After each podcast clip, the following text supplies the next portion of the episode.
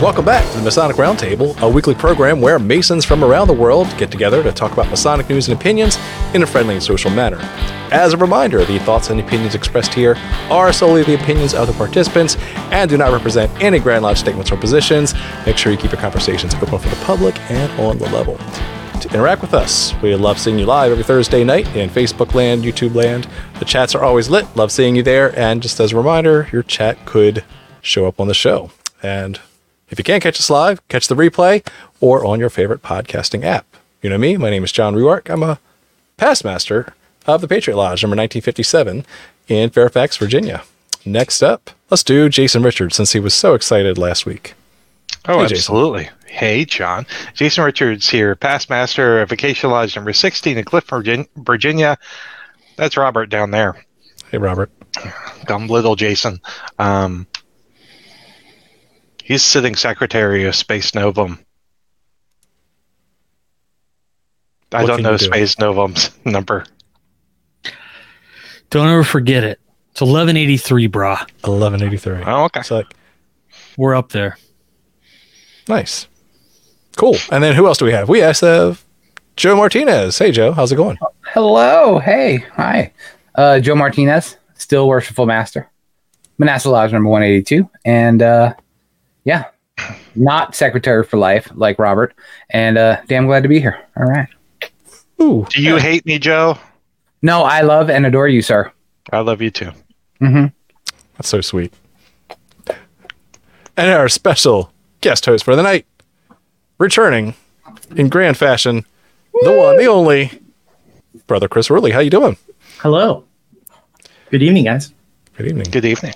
Good what evening. Masonic accolade would you like to lead off with tonight? What is your Just good old fashioned brother. uh Oh, he's one of those. I know. I'm one of those weird guys. What's your favorite title? Well, I love me. It's the good old brother. You That's just right. good old brother. Good old bro. You gotta Said like no one slip ever. your thumbs underneath your uh, suspenders and kind of Well, I reckon while you say it. Yes. Nice. Well, it's awesome to see you again, Yes. brother Chris. We're gonna we're gonna have some fun talking about Masonic history sure. tonight. But before we do, let's get into a special shout out for the patrons who support the show. You guys are awesome. Head over to patreon.com slash the Masonic Roundtable um, because Masonic education is awesome. So you should support it. Yeah. Agreed. Tarot card of the week. We're at that time. Oh, my goodness. Jason rushing to his deck. Get some. Get some. What you got there?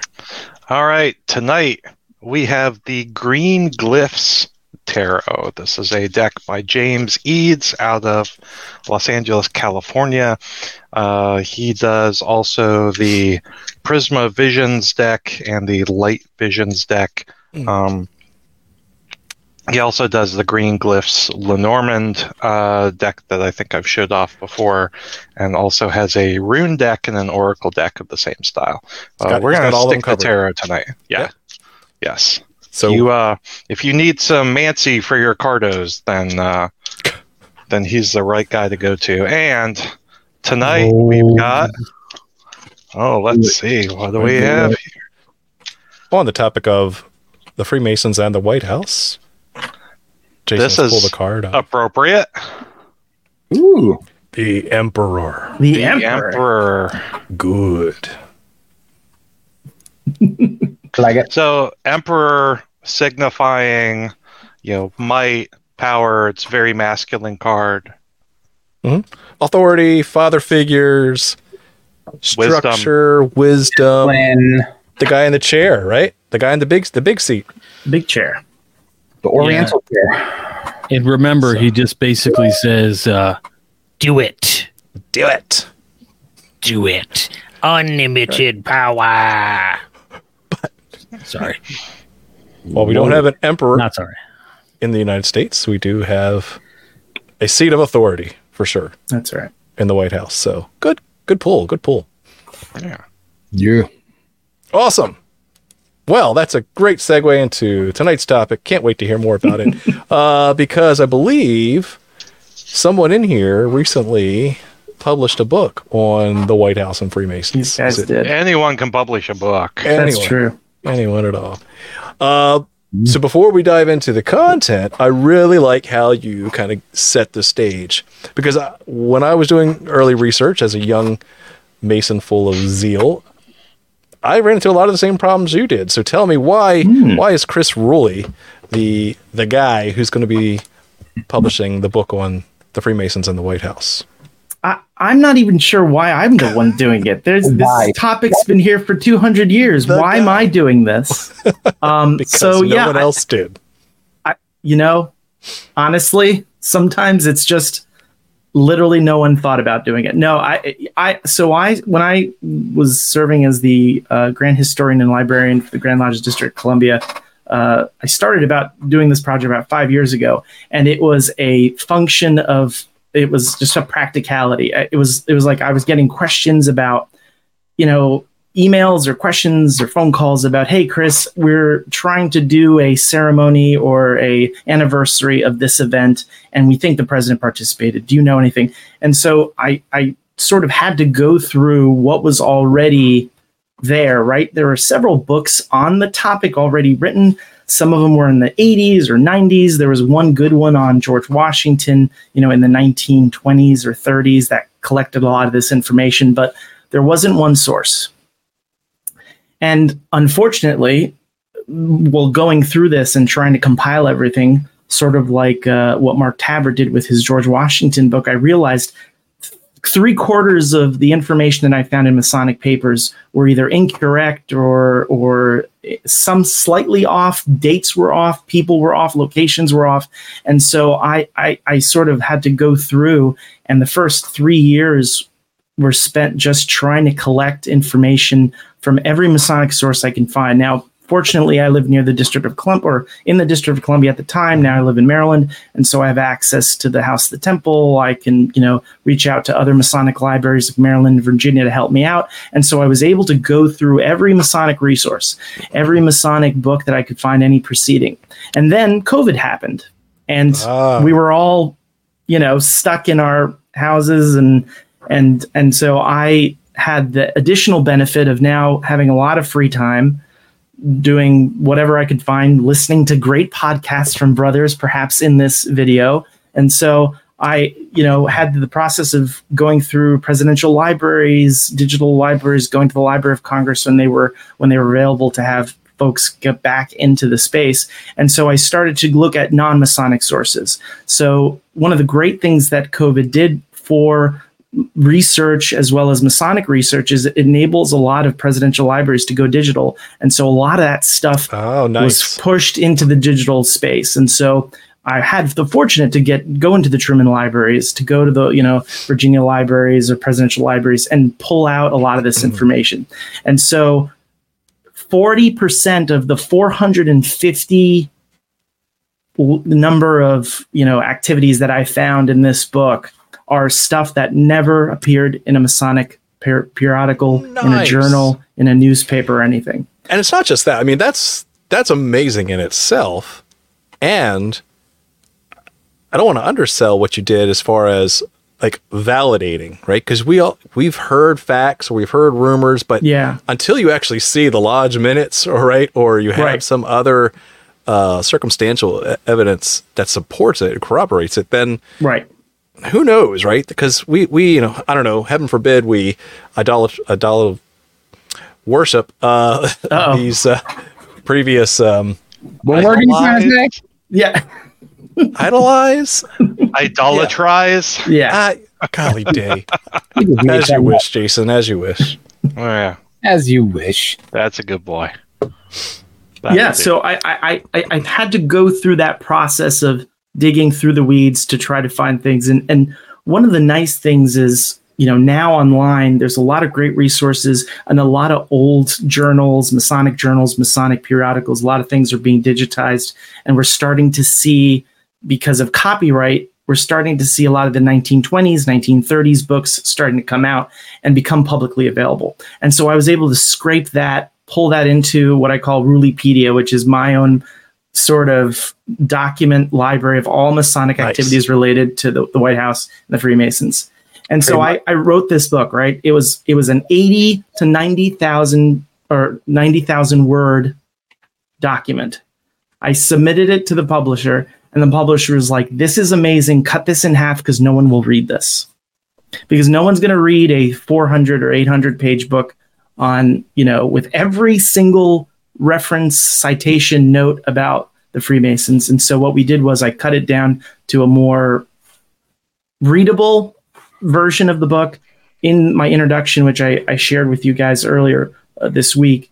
Um, I, I, even mentioned that I had to take out a lot of the stuff that didn't occur in the area of the District of Columbia or around the White House, just because it would have been a second volume. True, and true. so there's a, there's a lot there. And if I when I when I did find something like that in the back of the book, I included a very detailed list of all the activities associated with presidents, their biographies, their Masonic biographies, their resumes, you can call them, which include you know references to all these dates. So if it's not covered in the book, if I did find something that I think was legitimate, that was second reference that I could find in a second source, I also um, included that. And so, you know, it, it serves to me, it serves as a great resource as if you're if you're just trying to do a presentation for your lodge, or if you want to give this book to your wife or your spouse or your significant other, excuse me, and you want them to understand a little bit about the history of Freemasonry in the White House and the presidents, I think this is a good primer is this you know is this the most detailed that gives you every single brother that participated in the masonic procession to lay the cornerstone?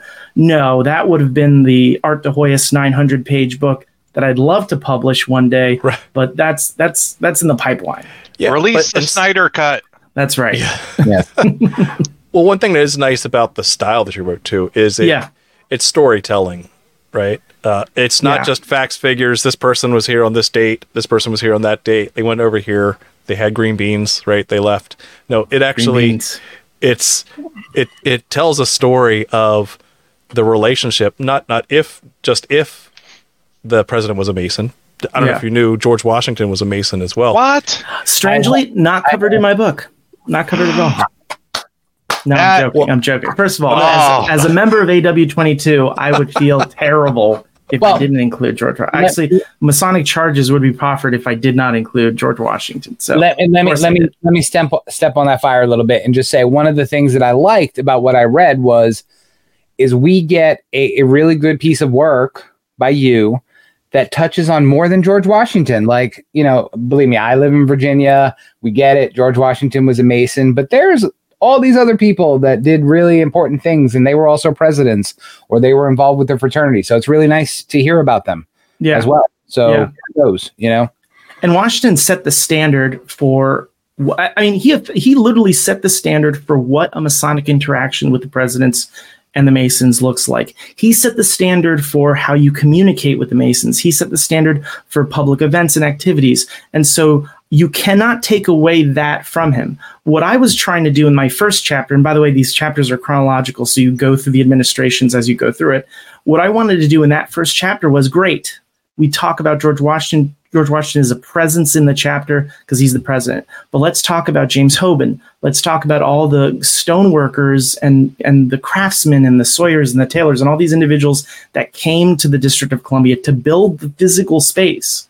You know, that's the reason why the book is not called the presidents and the Freemasons. It's called the White House and the Freemasons because I wanted exactly. to really focus on the people who lived there, who worked there, the people who who we don't cover. You know, there was a brother on the chat that said, "Oh, this topic's been covered before. This is boring." Well, this book covers a topic that you probably you don't know the gardeners of the White House who were Masons. You don't know the executive officers, the secretaries, all these individuals that were there that contributed, that engaged. So I hope that you know there's a lot of, and uh, obviously we'll talk more about it as we go through some of the key things that I found. But I think there's a little bit more there that you'll be surprised to find. Right. It's masonry adjacent, right? They it's not just about the Masonic presidents, right? So it's it's Correct. everything that that surrounds the fraternalism and the White House. So right. I think it's it's a good it's a good scoping of the book. Again, something that you don't hear much about. Right. I mean, one one chapter I think I'm I'm super interested in in in general is your chapter on anti-masonry and the anti-masonic period. So John Um, Quincy Adams was. and I'm so glad you mentioned that, Jason. Oh, John Quincy Adams might be one of my favorite presidential presidential presidents who dealt with Masons. If if you say if we make the claim that Truman was the most Masonic out of all, he was the most active. He was a past Grand Master. He knew his ritual well. You know, the night of when he became president of the United States, he was going to go to AW22 because he he had a brother of his or a, a brother, not a physical brother, but a brother of his lodge back in Missouri. His son was going to be initiated or petitioned on, and so he, that was one of the things that he was thinking of the minute after he was sworn in. He thought, well, I, I had my obligation to go to AW22. Let's make sure we send a guy over. So if you're talking about a guy like Truman, who was very active, who supported, who knew what he was doing, John Quincy Adams is perhaps the antithesis of that, where he was not a Mason, but he was thoroughly involved in Masonry because he was forced into it. There were, and and we have letters between his his father, you know, John Adams and John, John Quincy Adams. I call him JQA. Um, uh, between him, where they talk about Masonry. Um, John Adams says, "Listen, I was there when the founding fathers were forming the government. Masonry didn't play a, critical part, but we saw how Masonry played a, played a critical part in Europe. We understand that Masonry somehow had an effect there in Europe with Masons and it, within the different, you know, political and different uh, kingdoms and monarchies. And so Adams was acutely aware of Masonry and he passed down that discussion to his son.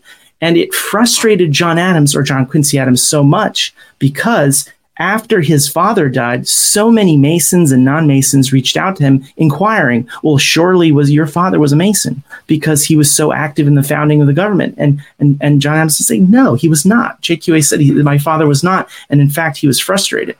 One of the things that was really great one of the things that I, I'm so sort of fortunate, and right now I'm I'm writing up, and and I'm hopefully Shawn Eyer will will publish my uh, letters. I actually went through and pulled all the Masonic references to John Quincy Adams's um, diary. So his diary is digitized. It's available online. You can go through it yourself. I went through it myself and I pulled out all the Masonic references. There is a mention. There's a he spends a week copying down a Masonic cipher. He is not a Masonic president. He was never initiated, but he wanted to learn more about it. And so one of his colleagues at the time he was uh, he was not serving as president. He was as as uh, anti-Masonic member of Congress. He took a week to write down and transcribe a Masonic cipher from the Entered Apprentice all the way to the Knights Templar. He knew about Masonry. He read about Masonry. He understood Masonry better, I would argue, than some Masonic presidents, than some non-presidents, or sorry, non-Mason presidents in the administration. And towards the end of his life, what was the last book he published? He published Letters on a Masonic Institution, which were letters between him and Robert Livingston, who at the time was a high-ranking Mason. I think he was a Grand High Priest at some point.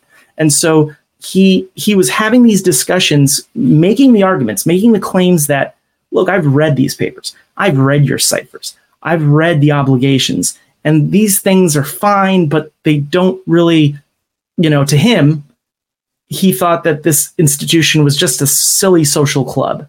And any of these legitimate cases that any of these Masons were making about, oh, you know, we did this, we did this, we did this. Well, show me where in the ritual you make these claims.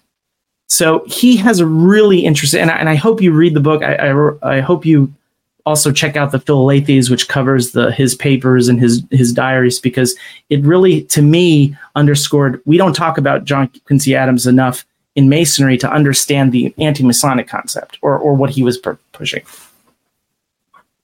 Sorry, that was a long diatribe. JQA for the win. JQA, No, that's, what, that's what we have you here for is long diatribes. yes. Yes. Uh, so So go ahead, Jason. So Chris, can you can you give us one or two of the most interesting things to you personally that you were able to put into the book? Just things that just wouldn't occur to anybody else. So, so you mean you mean like interesting interactions, or interesting interactions, interesting uh, events, Yeah. you know, Um, something that might go against you know conventional wisdom or like, Well- whoa, wait, he did that, or yeah, yeah, yeah, yeah.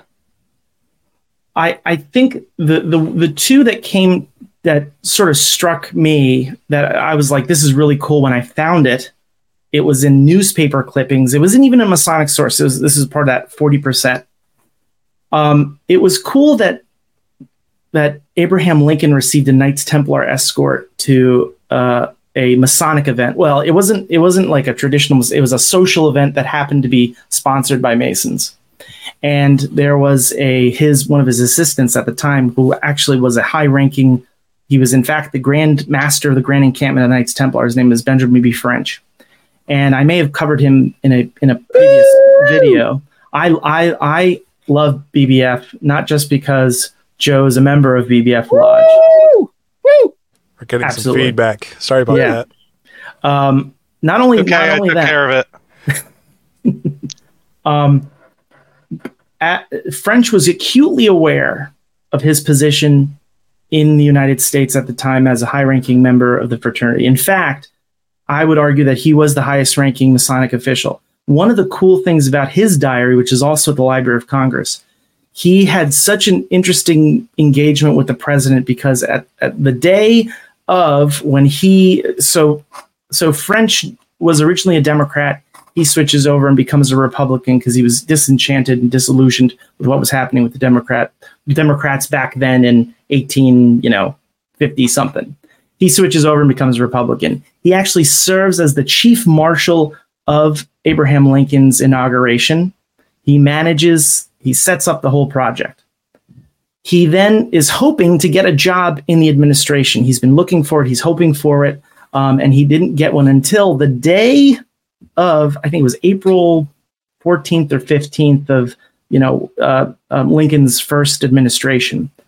He comes in the office. He asks the president, you know, is there another opportunity? Are there any opportunities for for a job? And he goes, actually, um, Mr. French, I do have a job for you.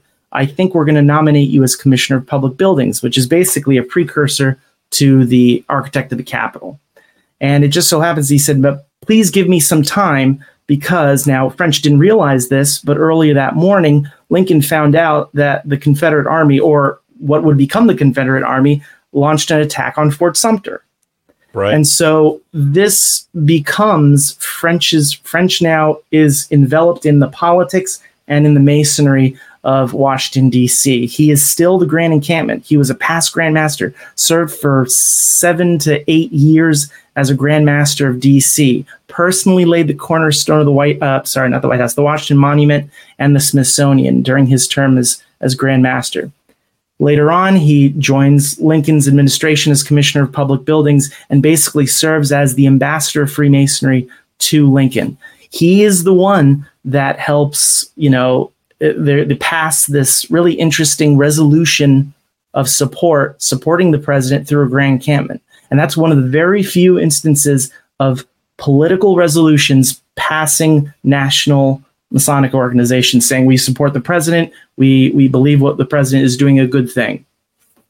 And you have these small little events. And so one of those small little events that I just randomly found in a newspaper, never mentioned in any other newspaper, never mentioned in his well, actually he does mention it in his diary, but that's the only other place where it's mentioned, is he um, French is also uh, leading this program as a fundraiser to help raise money for women of veterans who uh, who died in the war, widows of veterans. And they have this big Masonic. Well, it's not. It's a big ball, and the Masons were basically going to sponsor the last night of the ball. And so French mentions to the president, "Hey, Mr. President, this is the last night of this event. It would be really great if you attended." And so French gets, uh, you know, uh, Lincoln and his party to attend the session. French arrives at the front door of the event. He whisks the president in. A row of Knights Templar, you know, sort of create a line in the middle of the dance hall. They march through that line. The president speaks for a little bit. There's a little bit of a speech. And I think this is the time when there's a little, you know, Masonic or not Masonic, Templar drill practice or formation or drill that occurs. And so the event probably he stays at the event for about an hour or an hour and a half. But that's one instance of uh, a Masonic activity with, with Abraham Lincoln. Now, French is the one. Benjamin French is the one who solidifies to me that you know there was a there was a letter after the president was assassinated. There was a letter, I believe it was from a grand past Grand Master of New York, reaching out to French saying, "Do you know if the if the president had ever an interest in Freemasonry?" Well, according to French's own personal statement, his response to that past Grand Master, he said that he knew that he told him that he would be interested in joining Freemasonry after his term as president was over. Oh, and that's the that's the only thing that he knew. Now he heard that from the guy who would have been it would have been easily for him to facilitate a Masonic initiation and and get him through the Masonic degrees. This you know French would have made sure that Lincoln would have been taken care of from a Masonic standpoint. And so there was an incentive for him to try to do it, but he never pushed the subject with Lincoln because there was obviously a lot of stuff going on that he needed to focus on. Should have joined a one day class. That's all One I'm day saying. class. One day conferrals, One man. day I'll tell you. conferral. Slipped right on in. Yeah. Could have could have had it at Ford's. Theater seating. Yeah. Yeah. so the French has a has those. That's one of those interesting little you know interesting little tidbits. Um, the other one that I just found particularly interesting was Eleanor Roosevelt's engagement with the Masons. We don't really talk about the the vice uh, the, not the vice president, the first ladies engaging with the presidents. In fact, I, I couldn't find any Masonic paper on it in any in any journal. But go through Eleanor Roosevelt's uh, diary, go through the Knights Templar of the District of Columbia, and we find when En- Eleanor Roosevelt was serving as First Lady, every single year there was a Masonic, we call it an Easter sunrise service, and I'm sure Masons or Knights Templar are certainly very familiar with that project.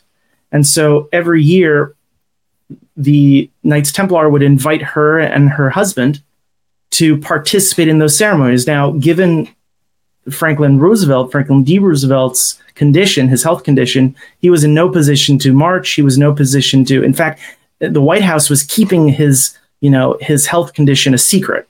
And so she served as the ambassador to Freemasonry, the patroness, I like to say, for Knights Templar. She attended almost every single one of those sessions if available.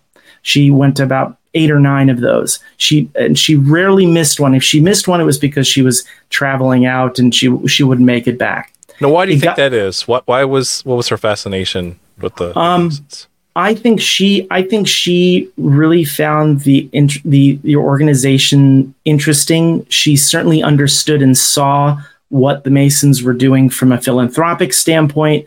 She saw that this was a non-denominational uh, you know religious event and so I think she she she saw that there was something important here and something good here. In fact, she there are other references of her receiving she uh, welcomed a delegation of tall cedars. She welcomed a delegation of Masonic clubs, which were very popular in the 1920s and 1930s. They had a national convention. She received that national convention in the in the district, and so she sort of served as the Masonic, you know, the Masonic contact at the White House while FDR was away. Ironically, you would think FDR would be the one that was very active and would attend meetings, but he really didn't. It was it was it was Eleanor who who did so, and and so I'm I'm you know quite pleased and I was very surprised when I started to collect that information. Going, this is a whole section. You can do a whole thing on just Eleanor Roosevelt. and apparently, BBF as well. and BBF. Yeah, that is what that's one of my goals in my life is to is to sort of curate the Benjamin B. French papers and pull the Masonic uh, Masonic papers and his notes on on Masonry. All that stuff is at the You heard it Library here of Congress. first. That's that's the next. You heard it here. Well, That's the next there, one. there's some other there's some other books in the pipeline. Chris, all I can think about as you're talking about this is it's it's like when we read uh, we would go out and we would read something like a house undivided Right. and then Mike Halleran comes out with his book, The Better Angels of Our Nature, which destroys Yes. some of those stories, but then tells even more amazing things that happen in the background. And it's very similar. You know, I've read through so, I mean, I've read, I don't know, maybe I've read thousands, thousands of Masonic papers um, over the years. And and so many of them have this sort of romanticized anecdotal stories about the presidency or people adjacent to the presidency and uh, some of them quite unbelievable some of them you know you're reading it and you're going that's just a, a really nice romantic tale Right. however i highly doubt it and it seems like what you've done here really is give the more it's almost like the extraordinary from the ordinary you know what i'm saying it's Yeah. really a, a sweet nice look at a lot of these things that truly just would never typically see the light of day without somebody with your passion Yeah. putting them on the page Well, I appreciate that. And I hope Mike will be okay with me revealing that Mike was the editor of my book. Um, and so Mike Halleran, uh, who is an expert on Look at Freemasonry that. and the Civil War. And so Nice. I, I, I am very pleased. I, I, I sometimes feel like I'm annoying Mike because of all the information I sent him.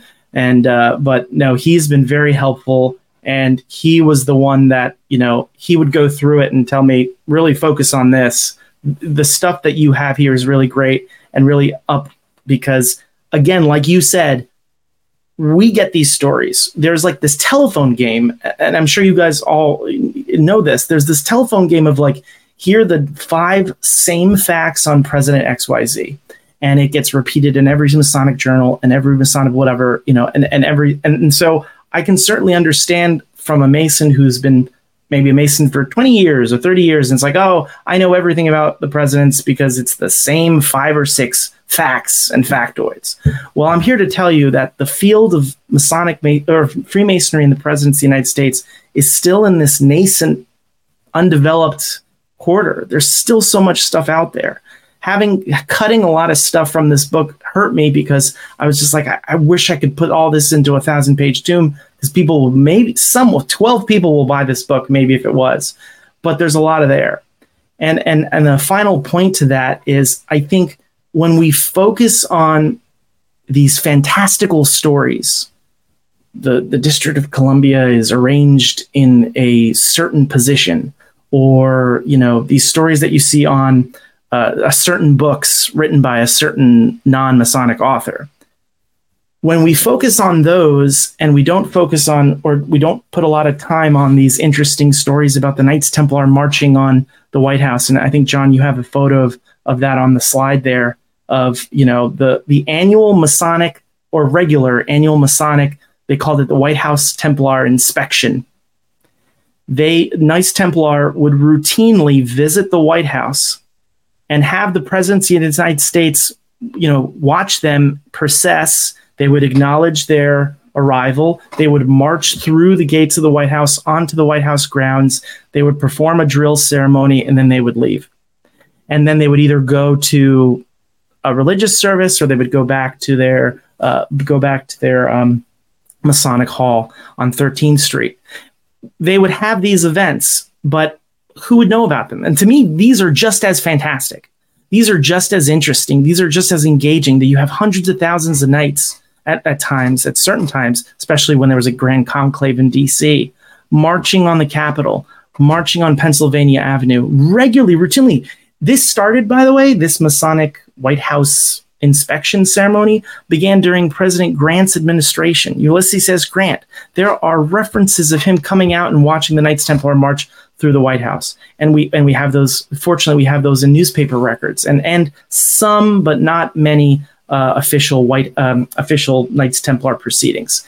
These ceremonies occur in regularity through McKinley, through Taft, and end around Herbert Hoover's administration. In fact, a week or two after the stock market crash, the Knights Templar continue and still do their um, uh, uh, drill and in White House inspection ceremony. See, And they I- caused it. I think one of the reasons why we have the annual Knights Templar Easter sunrise service is because of this fact. It's because there, he they got some flack, and the and the Knights Templar in DC got flack for this, and so they decided we've got to do something that's a little bit more inclusive and more supportive of what's going on. And then they switched over to a Knights Templar, the the Easter sunrise service. That makes Yeah. You know- sense. I gotta say, you can really tell when we have a guest on who knows their stuff. Chris, Well, I appreciate it. I'm just, yeah. I mean, honestly, uh, you know, th- this uh, incredible text you've put together. Aside, uh, you're just blowing us away, man. This Thank awesome. you. I appreciate Yeah. it. Yeah. John, you, you were sharing a, a picture there. So this is actually during uh, Ford's administration, excuse me, not Reagan, Ford's administration. The, the, picture on Now the we're left going to fast forward, right? Yes. the- yeah, yeah, if you don't mind. So this is another one of these interesting things. Now, up until Ford's administration, oh, it was really Truman, right? Truman was the last Masonic president, but Ike Eisenhower attended the Masonic breakfast in Washington D.C. Nixon met Masons at his residence as well as at, uh, at res- residence while he was vice president and the White House. We have pictures of Nixon meeting, you know, uh, the Scottish Rite Masons. My favorite picture, by the way, is JFK shaking hands with uh, members of the Supreme Council of the Southern Jurisdiction. Oh, I just cool. I just love that picture. Yeah, unfortunately, I d- didn't think about sharing it, but but it's in the book, and perhaps you can take a look at it. Um, this, however, what you're seeing here is a memo during Ford's administration when Ford would receive regularly receive you know invites to attend and honorary memberships. And so on the left hand side you see that it was the 33rd degree class in i think it's michigan. And so these are the types of letters again digitized the, the, the presidential libraries are now being digitized so greatly that you can find these online. And so i found this memo online and the and william timmons who was a secretary supporting the white house was reaching out and saying okay do we do we want to do this it looks like it's not a problem but you can see at the bottom of, of the of the page here i see no i see no negative in authorizing a class to be designated in your honor. However to masonic visibility you know they're talking about the visibility of freemasonry. They're talking about is this a good idea or is this not a good idea? On the third page on the second page excuse me the thing on the right is a list of uh, masonic honorary memberships that ford received during i think this 1974 part of his administration now what i didn't show you unfortunately because i just didn't have enough space was this was part of a memo that Dick Cheney and Donald Rumsfeld were highlighting and saying he can join this one, he cannot join this one, he can join this one, he cannot join this one Really? they were going through identifying what are the politically advantageous um, affiliations to Wow. support, what are the ones that are not uh, supportive. And so this again is one of these things you don't talk about, you don't hear about it, but you know Cheney and Rumsfeld were signing off on do we want him to be a member of um, you know Ararat Temple in Kansas City, Missouri? I Well, don't, I don't see the turtles on here. well, Well, I mean, bet your sweet ass you don't. It's a nice kid-friendly show we had while it lasted. that's right. Yeah, I mean they've heard that word before. So when can you go house back to that? Can you go back to that slide, uh, Sure. John? So on this, Chris, Yes. in your research, have you found other documents like this where they said no, you can't join the Masons, or Uh, the, the so the way that the the documents were presented were with that at the bottom there you'd see it was like no objection see me or you know i think ask yeah ask to have a rain check see me or no objection and so we don't know we I, I don't know if the president ordered them to sign off on these i don't know if the president had a veto power we just have a static look at those memos as they were digitized so uh, unfortunately, I couldn't tell you if Ford had like the final say or declined. Um, now, some of these Masonic organizations maybe certainly know more than I do because they would have gotten a letter saying yes or no. Um, but at the very least, this material is out there. It's in the presidential libraries. You can go yourself and find them. You don't need a, a you know a schmuck like me to do it for you. You can go and find it yourself and start to read and, and see those things. You'll start to see that this was not done during Truman's. Truman accepted he was a Mason through and through. Ford had to be, because of his position and because of the, the nature of how he got into the presidency, he had to be very careful about his perception. And unfortunately, in the 1970s and 80s, we're starting to a shi- see a shift in in what the president or who the president can engage with. And what I noticed was right around that time, the 70s and 80s, the focus was not on look at these Masonic principles that we want to inculcate or talk to you about. It was look at the charity, look at the financial things that we're doing to help our neighborhoods, our communities, the Scottish Rite, you know, uh, Eye Center, the Knights Templar Foundation. The focus went from Masonic principles, discussing Masonic principles or, or, or those values to let's talk about the charity. Let's talk about how much money we're making. Let's um, my money we're making. I mean, in terms of fundraising and financing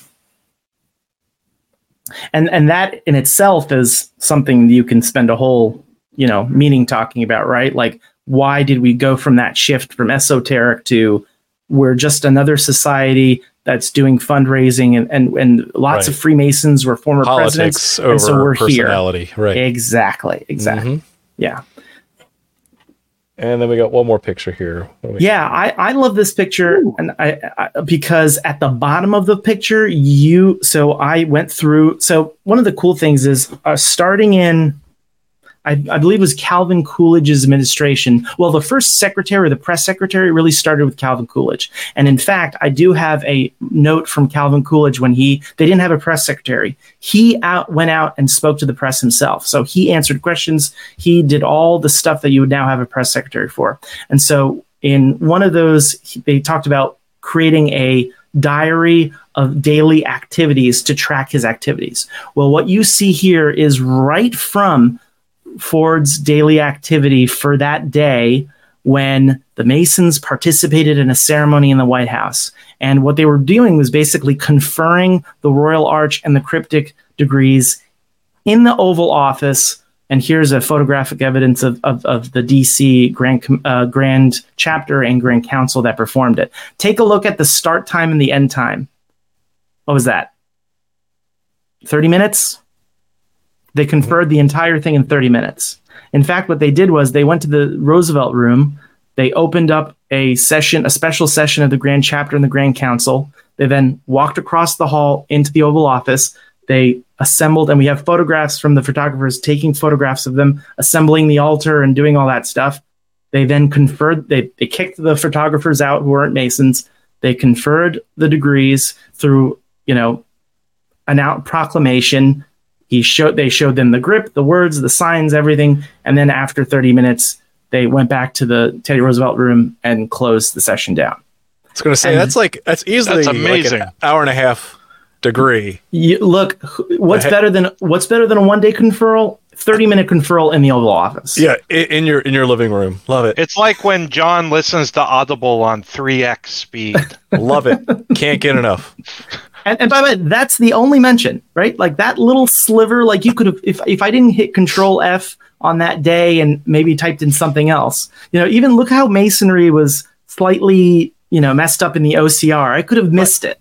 That's that's, That's, a really cool little point. reference. so let me let me just clarify. Yes. So there was actually Masonic degrees happening in the White House. Not the first, by the way. That's not the first. what? I was about to ask. I was about to ask. So um, Say more. Well, you of course you know that there's the secret room where all the Masonic degrees are Uh, conferred. yes, every obviously, year. where they, where they store the please, skulls. of- Yes. of course, Mhm. Yeah. Well, we know that Benjamin B. French was the first one to initiate or perform an initiation. Again, Joe's favorite guy, Benjamin B. French, initiated Andrew Johnson into the Scottish Rite at the White House, and that was oh, a that's two man. awesome. that was a two man job. They went in, they had lunch, then they went into his personal residence, and they conferred the fourth to the thirty second degree within, I think I want to say, a couple hours. I did not know that. no PowerPoint. Then No why? PowerPoint. Then No why do we degree need like 20 person degree teams? Yes. Two man operation. One guy holding the book and one guy slapping him in the face. That's what i that's what i think. And, and one to correct him. Yeah, that's right. That's right. That's right. Yes. Hey, Chris, Well- I got, I got, I got a question. Um, Please. since, since you're on this this vein, um, yeah. a couple of people have asked this in the chat. sure. Has a has a blue lodge, a craft lodge, ever been opened in the White House? no. Well the the reason why I don't know the answer to that is because the Federal Lodge number one records begin at 1806. The White House started construction. I'm sorry, not 1806. Oh no, it is 1806. Yes, that's right. The White House construction began in 1794, 92, 93, 94. And so we don't have the first decade of Masonic activity for the White House, unfortunately what I would assume is because at least 10 of so the number of Masons who actually were part of Federal Lodge that helped build the White House, there were about 10 or 12 known Masons from that lodge. There are about 20 or 30 Freemasons that we know that helped during that initial construction.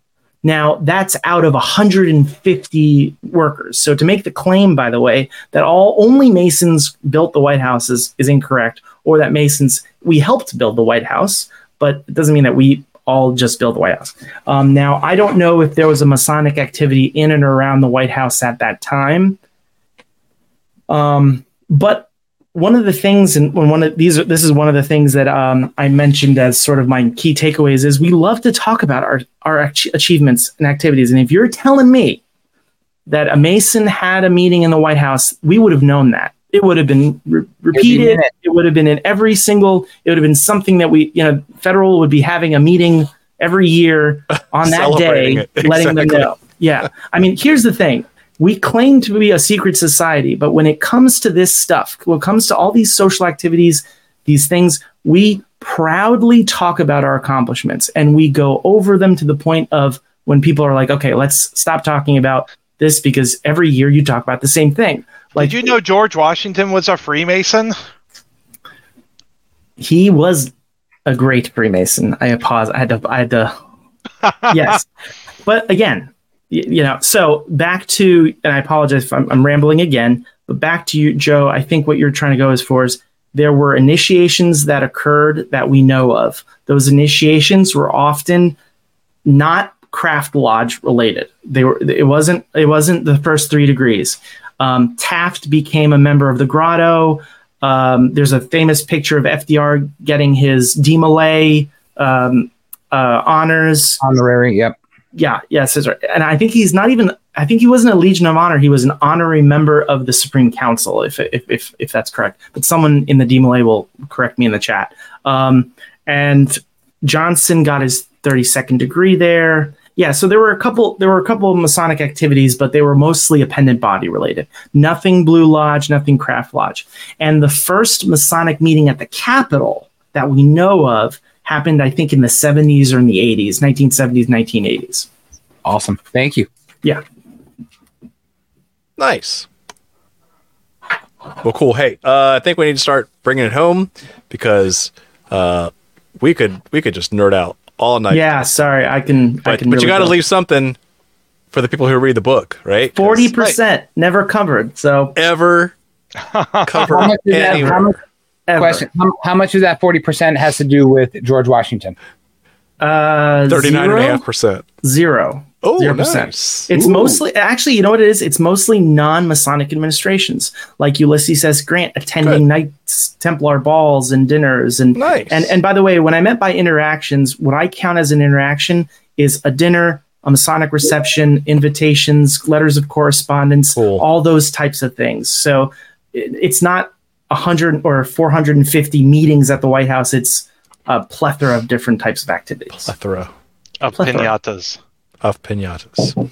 Does the book have pictures, Chris? Yes, I well, Got I tried to I tried to throw a picture in at least once in one in each chapter just to you know entice the reader. Spice it up Yes. because there are I like- Masons who don't read. Uh, so. Can I answer the question about the White House stones? Yeah, May I? do it. Okay, Th- and that's a great. the- So Truman's Truman's secretary, who happens to be a Mason, is alerted to the fact that during the renovation of the White House, they discovered stones down in the foundation of the White House. Now we believe those foundation stones are the same foundation stones that were laid by a group of Freemasons or non Freemason stone builders. Operative Masons. Correct. Operative Masons. Were they all Masonic in nature? No. Remember, I told you 20 to 30 Masons we know of worked in the building. Well, there were a hundred and something marks that were discovered. So clearly, some of those Masonic stones that were delivered to each of the Grand Lodges are absolutely connected to the White House, but may, may not necessarily be connected to a Freemason. And I am trying my best. It's really difficult, but I'm trying my best to compile all of those. So if you are a member of a Grand Lodge and you have access to one of those stones, if you would, wouldn't mind sharing the picture of it so we can start to place those connections and because we So- fortunately we do we do have some individual stones that we can document but we don't have all of them Funny story about that. Um, tell me tell me the story See, this could get somebody in trouble, but I'll, I'll say it anyway. don't don't don't get Do it. Do it. no no no Why Do not? it. So It's not like it's going to be on the internet forever. No, Do no, it. I want to be able to search the transcripts and, and Yeah. search it by AI. So, visiting St. Louis, there were um, a couple lodges that got some of those White House Yeah. stones, and I got uh, a side conversation with uh, illustrious Steve Harrison, who said, "Hey, just so you know." Um, people weren't supposed to know about that. Apparently, it was like a private gift to that lodge. Um, but it was not something that was documented, published, made a big deal out of, right? And so, like, it was kind of one of those we don't know where it ended up. Wink, wink, nudge, nudge, and Right. then yet this lodge has it on display. You know, in their library, and they show it off to every visitor who comes by. Yeah. So, you know, I was Why like, "Well, you? sorry, I Yeah. I didn't know that this this the That's- neon signs pointing to look here at this Right. this stone That, is a that secret." literally goes back to what Chris was saying about how we love to advertise all the Exactly. awesome crap that we yeah secret Masonic block right here. Yeah. I, I, I love the stone story because it is a nice connection to the White House, regardless of, you know, regardless of if that was a Masonic stone from a Freemason operative or not. I think it's still a nice connection to the White House. Um, and, and I think it exemplifies, you know, the resiliency of those stones. They survived burning down of, of the War of 1812. I mean, they, they, they survived all these different things. The stones were still there. And, and, and Truman, true to his word, and he was smart. I, I, I argue, I think he was smart and saying like, I think this is a great PR. I think, I think the White House stones were one of the best marketing jobs ever because it was a way of connecting Masons who may not necessarily have a connection in California or in Washington or some other states. In fact, they were sent out the side of the United States as well. We have paperwork from outside Oh, the United. States as well. Yeah, so different places hmm. receive these stones. And, and it's a nice connection to a piece of American history. And, that, and that's the point, right? At the end of the day, the stuff that I like, the stuff that I research, and the stuff that RJ mentioned that like I can go on and off is stuff that sometimes isn't really talked about, but I think is inherently part of the mystique of the interest of Freemasonry. You know, All right. So how about this? As we start to wrap things up, yeah, Chris will save you to next to last, sure. but I'll I'll ask the other hosts to name a president and see if Chris can spout off the top of his head Oh, come on. an interesting fact. I, I know you did a lot of research. This stuff's got to be fresh. If not, we completely understand because you know when you get into writing a book, it's kind of hard. Sure. And so so Joe Joe really wants to go first. I do. So I'll let him go last and start with. No, I'm kidding. So I'll start with Joe. Go ahead, Joe. Okay. I'm going to make it really, really easy for you. Tell me about something that we've not heard about George Washington. Mark Tabbert covered it. Well, we don't have Mark Tabbert on the show, do we? That's What? true. That's true. That's true. I think. I think. Or how about this? We're we're we're getting into an interesting, um, an interesting part of history. Next year will be a bicentennial of the Marquis de Lafayette's visit to the United States. Ooh. Now, according to newspapers and I've confirmed it in the um, Masonic biography, or not biography, excuse me, the Masonic proceedings of one of the lodges that participated in his uh, dinner at Alexandria Washington 22. Lafayette gave George Washington a set of uh, a what do you call it? Uh, you know the uh, we believe I believe it's the sash and the jewel that you see in the AW22 portrait. Now I have no confirmation of that, Ooh. but that's what I believe. I like it. It's now, funny now. funny thing happened during Lafayette's visit out to the Midwest. Does anyone remember what happened to Lafayette? There was a very unfortunate occurrence that happened on his trip, and those items were lost. I think it's in the Ohio River. Oh, did he capsize? It was a shipwreck, and he lost almost all of his Masonic certificates and jewels and all those things because it went under one of the rivers. So w- I, we don't know if his Masonic George Washington stuff survived Wow. Ooh. because there is no record of it. And most of Lafayette's original papers were lost on that trip when the ship capsized. It, it, it sort of ran aground. It was the middle of the night.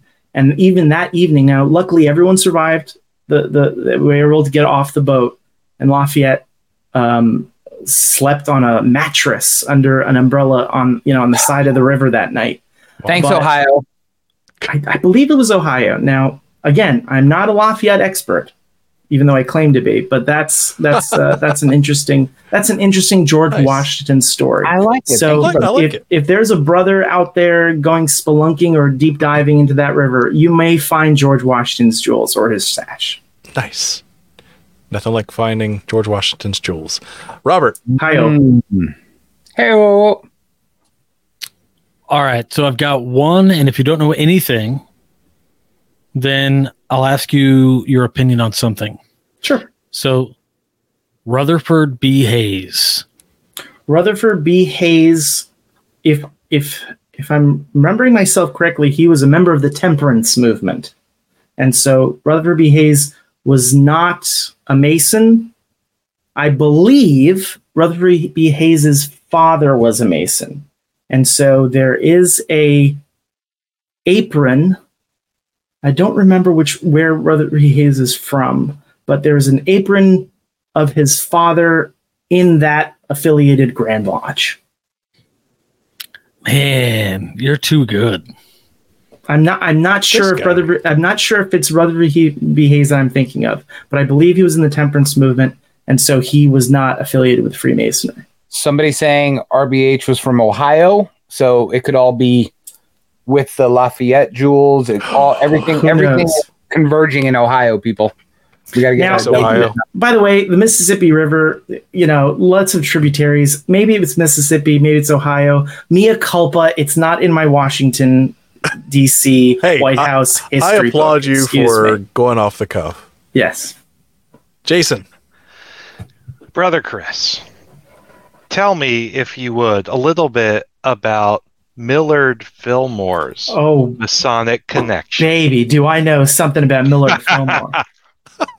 Millard Fillmore started his Mason. Oh, excuse me. Millard Fillmore started his political career as an anti-Mason. He joined anti-Masonry as a uh, you know as a congressman.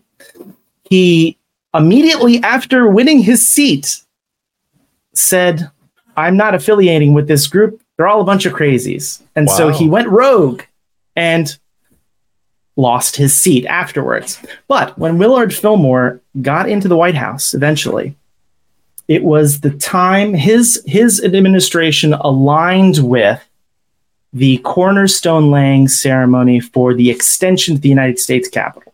So not the first part of the Capitol, but the extension to grow because the size, you know, they, they were building a bigger building. And so that was the first extension. I want to say in 1851, and someone can tell me I'm wrong in the chat, and that's fine. Um, he declined to have the Masons participate because he said, well, if I've got to bring the Freemasons, I've got to bring the Red Men, I've got to bring the Temperance, I've got to bring the Odd Fellows, I've got to bring all these other people. And I don't want to bring all these other people. Can't we just have our own little ceremony And can we do we really need to bring the Masons involved? Now Benjamin B. French, there's gonna be this is like the um this is like Pee Wee's Playhouse. Whenever I say the word, you all have to, you know, do something. Um, yeah, exactly. So when Benjamin B. French finds out about it, he goes, I told you so. I don't know why. By the way, he was Grandmaster that time. He's like, I told you so. What did you expect? And this is from his diary. He said, you know, it, it smelled like the stench of, of anti masonry or, or something to that effect. I'm paraphrasing. But he was like, yeah, of course. He's an anti mason. He never liked the Masons. Of course, he wouldn't have the Masons come and perform this ceremony. Well, according to French's journal, he says that set off all the other Masons in Congress and in Washington, D.C. And so, as part of that, as, as part of that, um, you know, rebuke, rebuke of of him saying no, no, thank you, no Masons are, in, you know, in my ceremony. There was enough pressure applied on the president to make him change his mind. Now, here's what Millard Fillmore does because he's just a great guy. He says, Well, fine, I'll let the Masons come. And they have four days to prepare a massive ceremony and cornerstone ceremony. Now, all of you brothers know it takes a lot less time to organize a massive Masonic event and ceremony. Not only Yeah. four days, because we're so efficient and we have we're so good at our you know ability to organize. And so he said, mm. "Well, fine." As a little net, you know, a little turn of the screw, he said, "I'll I'll give him four days. Good luck." So Benjamin French had to schedule and arrange a massive Masonic ceremony in four days. Now, what does French do? I should have a beer right now. Uh, what does French do? French Drunk history. I know. Oh boy. Oh boy. All right. Uh, so what French does is, well, he instructs the president of the United States to join him below, uh, where the cornerstone is, and he asks him to do the Grand Master's work. I want you to inspect the stone, Mr. President, and I want you to tell me when it's ready to be laid. And so that is the little jab in the ha ha. heart of uh, Mr. Millard Fillmore. Sherrod, you are. Love me some BBF. Awesome. Oh, that's awesome. BBF, man. Love it. All right. So before I get to mine, It seems I like I've to- convinced Nunya Business that he hasn't heard this new interesting story before. it's 40%. It's all 40%. He he knew everything. Go ahead. So let's, uh, you know what? If, if you show off to one guy, that's all that matters. Let's go um, You're the best. get into where can we find a copy of the book? It's in pre-order right now through Macoy, and I, I'd like to say we're all fine Masonic books are sold on Macoy.com. Of course, uh, it's uh, it's right now on in, on uh, pre-order, and we hope to have books in mid-September. So if you've already ordered, I know that initially we said that it was going to arrive in in late August, but you should have received an email saying that it got pushed because printing is just so crazy now um, that there's there's been a push for that, unfortunately. But mid September, you can get the book, um, and I'd be happy to, uh, you know, if I ever see you, I'd be happy to sign it at Masonic Week if you're if you're bringing a book, um, and happy to come and visit and do Masonic presentations. And if there's any lodges, I, I reached out to RJ to help me out with that as well. If if anyone is interested in having me come as a speaker, I'm happy to come and speak at your lodge event Nice. or a regional Masonic retreat. What's your, what's your travel distance? My travel distance is happy to do so. Happy to go anywhere you want. Uh, my I professionally go to um, lots of different countries because I work in infectious disease, and so I am always in places where people don't want to go. Yeah. Stay far away. As my wife says, business has been booming the last couple of years. Wow. That's That fascinating. it has. I didn't know that before I booked you to come to our lodge in four weeks. So thank you. I'm gonna go that. like this, and then you can yes. Mask up. Just hug everybody. Awesome. All right. So it's over to me now. I'll stay Thank you. outside the lodge meeting as Tyler Yes. that night. Yes. Uh, Brother Chris, thank you so much. It's been, Thank you, uh, guys. all, all everything I was expecting and more. Um, we appreciate uh, your your dedication to the craft, your zeal for for knowledge, and just everything you did to pull this together. Uh, because you know, all kidding aside, like it, this book was way overdue. I'm so thankful for you to pull this together because the amount of information out there has not been validated, has not been corroborated, and uh, you know, it, it was it, it's really extending the breadth of Masonic information and knowledge for for you to do this. And hey, look, you've given all these other brothers great a great resource to pull from if they want to pull some Masonic education together because now they've they've got it from from as close to the source as possible. So thank you. Thank you. Yeah, Awesome. kudos, man. Okay, so President for you. I'm going to see if I can throw you a curveball, and if not, Oh, man. I, got, I got some other ones lined up.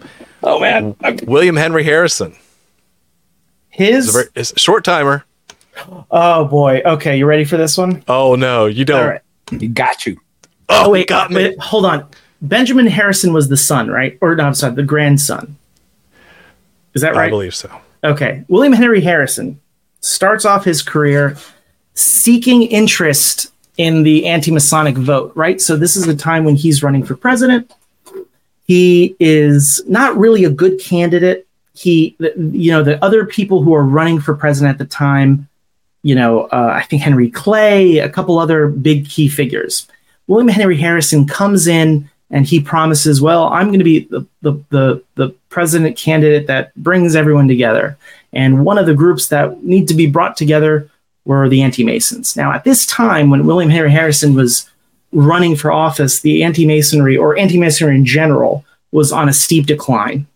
Uh, they lost their their first pitch, their first attempt with a guy. Um, oh, geez, I, geez, I just forgot his name. He was the attorney general, and I just forgot his name. And who was the presidential candidate? He was from Maryland. I forgot his name. Anyway, he lost, and the the political party basically fizzled by the 1840s. But there was still a, a political party, and so by that time, during his first try, you know, during his first run, his first attempt at being as running for president, he said, "Great, I'll bring in the Freemasons." Or I'm sorry, the anti-Masons. His next run for office, he goes the opposite way. He goes, "Well, I don't, I don't know about these guys. They're not doing so well. They seem to be really fanatical. I mean, like they go to these conventions and all of their political policies are basically let's just get rid of secret societies and fraternities. That's one also that's one of the things that drives me nuts when people talk about anti-masonry. Yes, it started with anti or Right. anti-masonry, Freemasonry, but they wanted to eliminate all secret. They was Exactly. called all secret oath-based societies. So even the anti-masons don't get a good rap, right? So anyway, he at this time he's like, I'm not sure about bringing these guys in, but here's what I'll do because I need their votes. We'll do a don't ask, don't tell. I'm not going to ask you if you're a Mason, and I'm not, and, and you are not going to tell me if you're a Mason. And as long as we're good with that, then you can serve in my administration. The anti Masons are excited. Okay, great. Well, it seems like he's amenable to our policies. We just don't want these Masons in there, and maybe we'll convert him and change him because initially he was very interested, but now he's not so much because the party's not doing well. And so he somehow finagles and basically they receive his support. Well, what happens with William Henry Harrison? I'm sure you guys know. Dies in 30 days. He dies because he refu- that day in Washington D.C. In, in his inauguration, it is one of the coldest days on record. It was sleety, it was rainy, it was not a good time to not wear a coat. It was not a good time to not wear a hat, and it was not a good time to not to not be in a carriage. And all of those things he declined. He refused to wear his coat. He refused to wear his hat. He refused to be in a carriage. He wanted to ride on a horse. And to Like add, my six-year-old. Sounds like my 10 year old. Yeah, exactly. So at the end of yeah, that's true. Um, at the end of the inauguration, by the way, longest presidential speech in record. So not only that, but he speaks the longest. He's like me right now. He's speaking so much time, and so he commands the floor. Afterwards, he gets a little sick because he's also attending all these events, and he's slightly older man. And so he falls and dies. No, He doesn't literally fall, but he gets sick. I think it's pneumonia. I think he dies from pneumonia Yeah. um, 30 days later, Mhm. destroying any attempt by the anti Masons. They thought they won. They finally had a candidate. Their Wow. first candidate lost. We finally got a good guy who said, We'll enact a don't act, don't tell policy. I don't want to know that you're a Mason, and don't tell me that you're a Mason. and we'll be fine. And so the anti Masonic party withers away and dies with the last gasp of William Henry Harrison.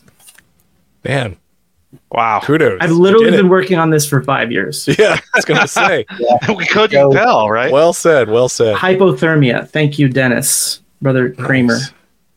Awesome. Awesome. Well, excellent job, Brother Chris. Again, second kudos and thank you for Thank you. from TMR and uh, congratulations on the book in advance. Thank you. So, with that, you know where to find the book. go to Macoy.com and you can go search up the book. It'll be out very soon. And I do want to give a special shout out uh, to Brother Chris for uh, writing all the way up through and including the 47th president. So that was really good that you had the foresight to get ahead of the election, find out uh, which which Masonic president uh, is coming up next. And if you want to find out, you got to buy the book. So Yep. uh, so stay tuned for that. With that, I want to thank you all very much for watching and keep searching for more light. Have a good night. Wow.